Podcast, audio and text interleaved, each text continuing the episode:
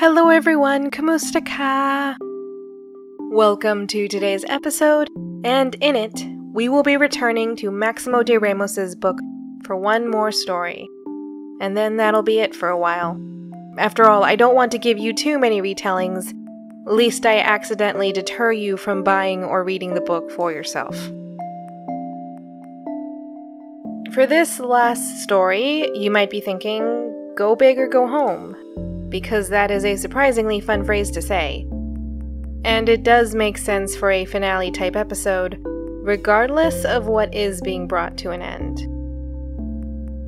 And on that note, retellings will still go on. They will be an important part of this podcast. In fact, I might still return to this book someday so it wouldn't be the end of that, even. Just the end for a while. I don't know for sure. But look, there's an aspect of discovery or adventure that has to happen outside of any sort of plan. So I really don't know. But let's have a dark humor laugh and call that the end. Okay, I might need to explain that.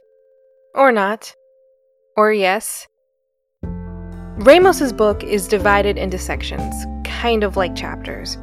And one of those chapters is called Tales of Laughter, in which this story is positioned even if it doesn't exactly fit.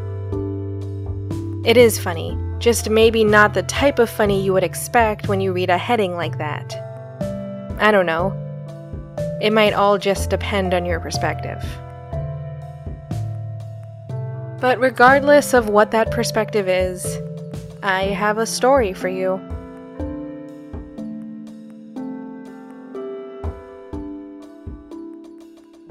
This is a tale of events that happened long ago, before we started keeping any sense of time. It is still important to keep these tales alive. We must never forget what came before. And so we tell stories like this to remember and to teach. Back then, life was not like it is today. Back then, all people had to live off of the land around them. In a patch of particularly dense forest, there lived a man and woman, a husband and wife. When they were first wed, they had a little farm and nothing more with which to feed themselves and with great work and careful planning, it did just that, and very well. But in time, the man, not content with this mode of living, crafted a set of traps with which he would capture the wild birds that lived around them. Now, this was not an easy feat, but he hoped that in doing this, he would make a way for them to eat well without too much labor. He took his time to carefully make the traps, but when he thought they were ready, he took his contraptions out into the wooded area where the wild birds were known to frequent, and laid them out along the path. He went so far as to even cover them with leaves, making it more likely that an unknowing bird's foot would find its way into the trap as it was searching for its own meal ensnaring a suitable dinner for him and his wife. Though he was tired from making the traps, it was still an exciting thought to him. A dream, some would call it, though he had a hard time imagining the details. If he could, he would have likely slept much better than he did, but as it stands, that night, the man struggled to sleep in his excitement. In the morning, without any delay for breakfast, the man headed back out. But when he returned to the first trap, he did not see a bird within it, but a lizard that had fallen into the trap instead. Now, it was not what he had first expected, but at the sight the man was not displeased. Lizard meat is quite delicious, after all. But with so many other traps to check, the man could not take the lizard home himself. He thought about it for a moment and then had an idea. I will send the lizard back to my home, telling him to bring my bolo back to my wife. My wife will then use it to kill and prepare him, and we will eat well together tonight. the man thought. Before he did that, he checked his bolo, holding up the blade to the light to see if it was sharp enough. When he saw that it was, in fact, to his satisfaction, he knelt down and freed the lizard from the trap. To the creature, he presented his large knife, along with his carrying basket, saying, Dear lizard, please bring this to my wife in our home just up the path. And hurry! She needs it to cut loose the fruits from our trees for dinner tonight, or else we will not eat. Yes, good sir, the lizard replied before he scurried off. The man watched him go up the path until he was out of sight, obscured by the thick brush above him. Now, the lizard was no fool. He knew his flesh was eagerly consumed by humans, beings like the man's wife, who would likely use the bolo to prepare him for dinner. That is, if he did as he was told. Certainly, if he did so, he would be killed and eaten with the same knife he carried. I do not want to be dishonest and fool the man, the lizard thought, but I certainly do not want to be his dinner. The decision was easy to make. As soon as he was out of view, the lizard strayed from the path. He found a high tree beside a stream and climbed up to one of the highest branches leaving the bolo and the basket at the foot of the tree. At the very least, he would not steal the man's tools, but he would not be the man's dinner. However, he had already taken a fair bit from the man, specifically the other meals the man could have had. There were other birds caught in the man's trap, and the lizard had taken all of them and ate them quite contently before he himself was captured. That was some hours ago, though, and the lizard felt no guilt for it. In fact, he was quite happy with his day, excluding getting captured himself, of course. But even that had worked out in his favor. Now he could simply bask in the sun's warmth and rest as long as he would like to.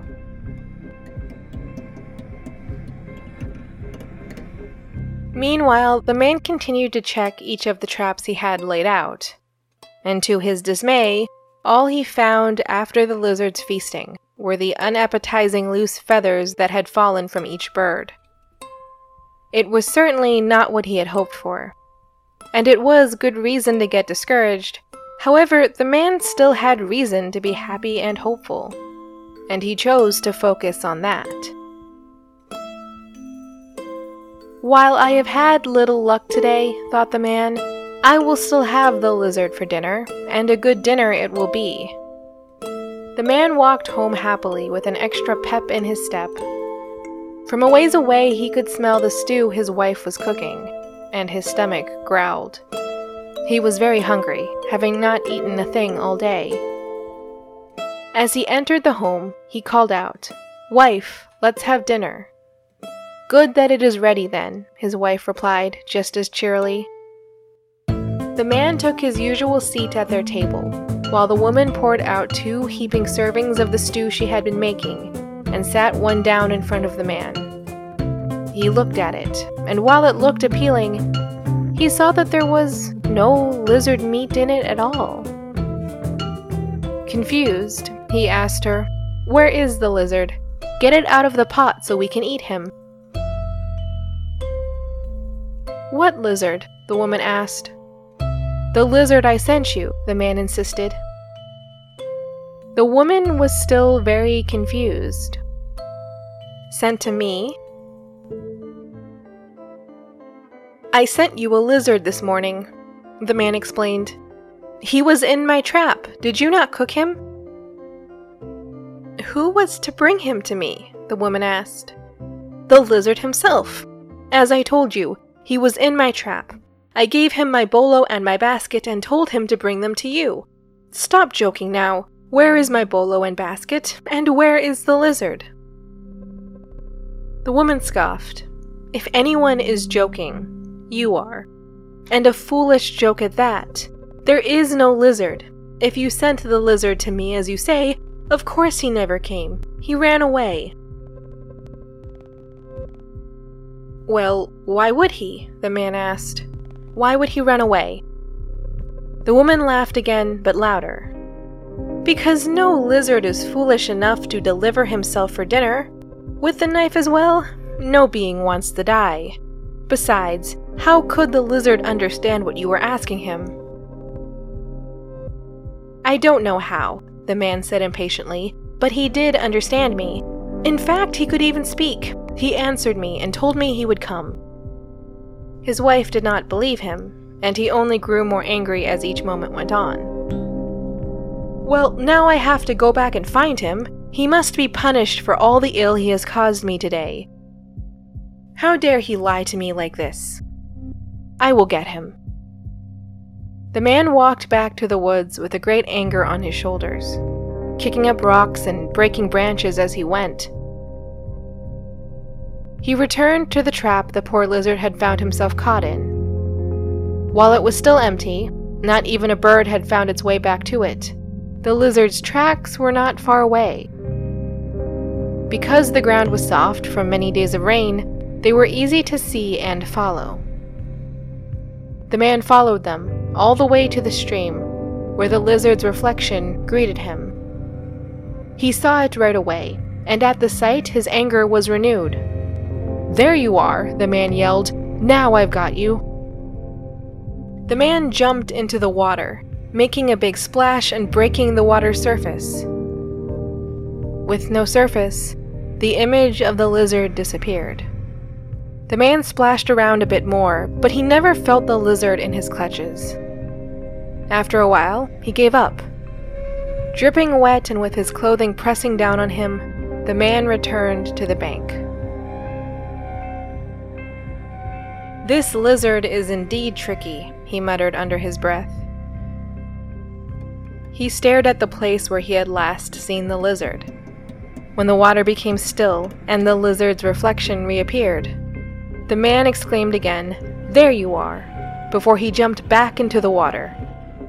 But of course, he did not catch the lizard. He pursued the lizard's reflection for a bit, trying to jump into the water after it a few more times, but of course, he did not have any success in catching his prize. In time, he grew tired and returned home. He told his wife about his misadventures. I almost got the lizard many times, but he is very slippery. I don't know how he managed to escape. I landed right on him one or two times, but every time I almost had him, he foiled me yet again. Well, his wife replied, I would like to see him for myself. If this lizard really is so special, then it is worth it to see. Let's go and look for him. There was still a bit of light left in the day. With it, the man took his wife back to the stream. He pointed to the reflection in the water. There, he called out, you see him now. Meanwhile, the lizard stayed perched on his branch. After watching the man for so long, the lizard could not muster any concern. He yawned once before laying down his head and returning to his rest. The woman looked into the water and then turned up to the tree.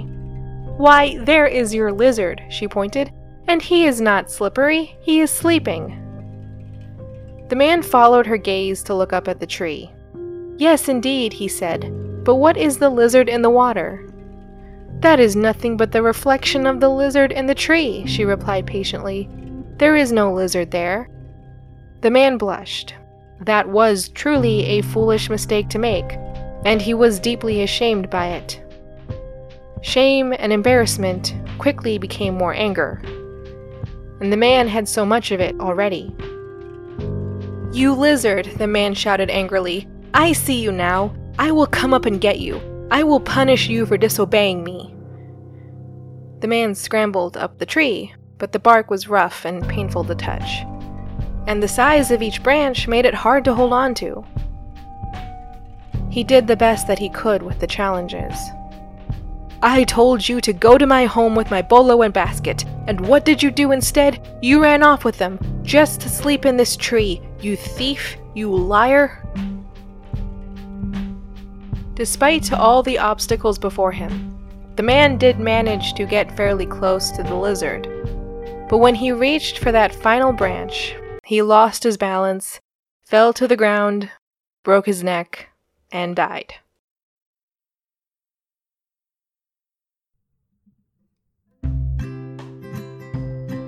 This has been a production of Miscellany Media Studios, with music from the Sounds Like an Earful music supply. Thank you for listening. If you like what you heard, consider leaving a review or buying us a Ko-fi. All those links are in the description.